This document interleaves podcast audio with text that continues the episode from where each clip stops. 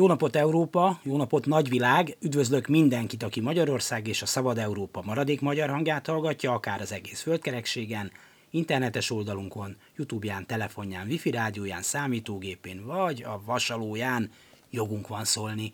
Dési János vagyok, örülök, hogy meg is velünk tartotok, szerkesztőtársam V. Nagy Gyöngyi.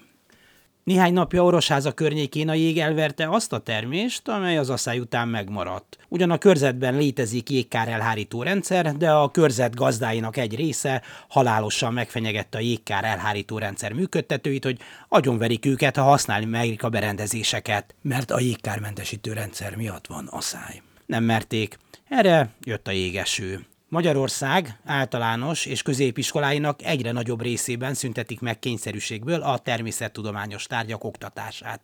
Mert nincs elég tanár. Ahol megvan, ott időnként kirúgnak egyet-egyet, mert felmert szólalni, hogy legyenek szívesek már olyan fizetéseket, amelyek megléte esetén egy természettudományos érdeklődésű fiatal esetleg mégiscsak hajlandó fizika, kémia vagy biosztanárnak állni, aki meg ott van, nem hal éhen. Leegyszerűsítve a dolgot, ha a kedves gazdák tanultak volna rendesen fizikát, kémiát, akkor talán most a termésük is megmarad.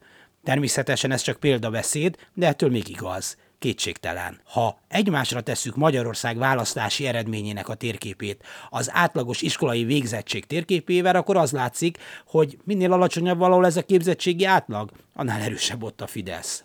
A mostani tanárok elleni erőszakos fellépés azonban nem csak ezért fontos a hatalomnak, hanem a statuálás véget. Nehogy lázadni merészeljen bárki, és leginkább a fiatalok tanulják meg, hogy csak akkor teremhet nekik itt kis babér, ha bekussolnak, szépen nyalnak a főnökség felé, és eszükbe sem jut okoskodni. Ha valaki vagy valami egyedi, vagy egy kicsit így kitűnik a sorból, akkor azt így egybe vissza kell pöckölni abba a sorba, ahol mindenki áll, és engem az olyan ha ébérért dolgoztatják őket, akkor egyelőre még leléphetnek, de tulajdonképpen az az elvárás, hogy vigyázmenetbe vonuljanak be kevés pénzért is dolgozni. Meg kell mutatni mindenkinek, hogy aki okoskodni merészel, annak kitörik a nyakát. Ma még csak kirúgják, holnapra meg még egy csomó jó ötletük van. Semmi hatalmuk nincs a felsőhatalomnak beszólni abban, hogy minket kik tanítsanak, és hogy hogyan. Az az iskola, amiben jelentkeztünk, az garantálja azt, ami miatt mi oda mentünk ahova.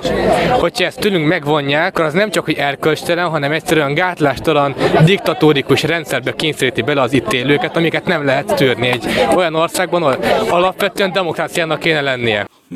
Pintér Sándor. Milyen ország az, ahol egy rendőr intézi az oktatás és az egészségügy ügyeit? Pintér nyilván nagyszerűen ért az olajszűkítés vagy a robbantásos merényletecskék témájához.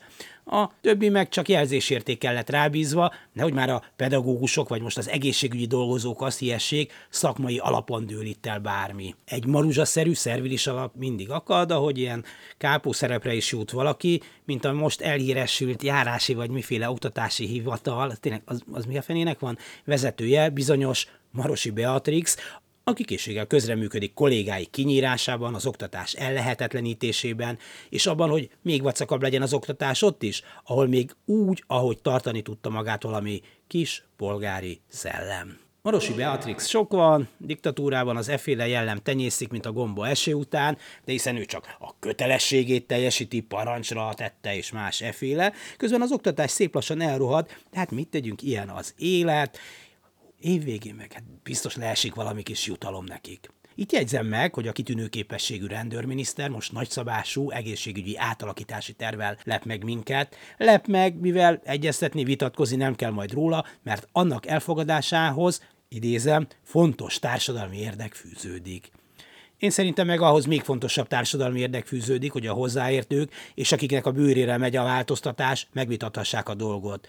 Az egészségügy a végét járja, hosszú exitus ez, de azért mégis mindig lehet rontani rajta. Mert attól, hogy az önkormányzatoktól elveszik a járóbeteg ellátást, még önmagában mondjuk semmi nem lesz jobb, bár kétségtelen, ha a központba szervezik, és valami kis elégedetlenség ütni fel a fejét, akkor az oda rendszeresített Marosi Beatrix vagy menetből kirúghatja az okoskodót. És akkor már is rendcsend fegyelem, aminél többet mit kívánhat egy diktatúrácska, mint rendőrminisztere. Szerdán lehet, hogy kiderül, téved, és valóban nagyon sokan tiltakoznak majd a pedagógusokkal is szolidárisan. Ha igen, van remény, ha nem, akkor tábornok úr, alázatosan jelentkezem a segberugásomért.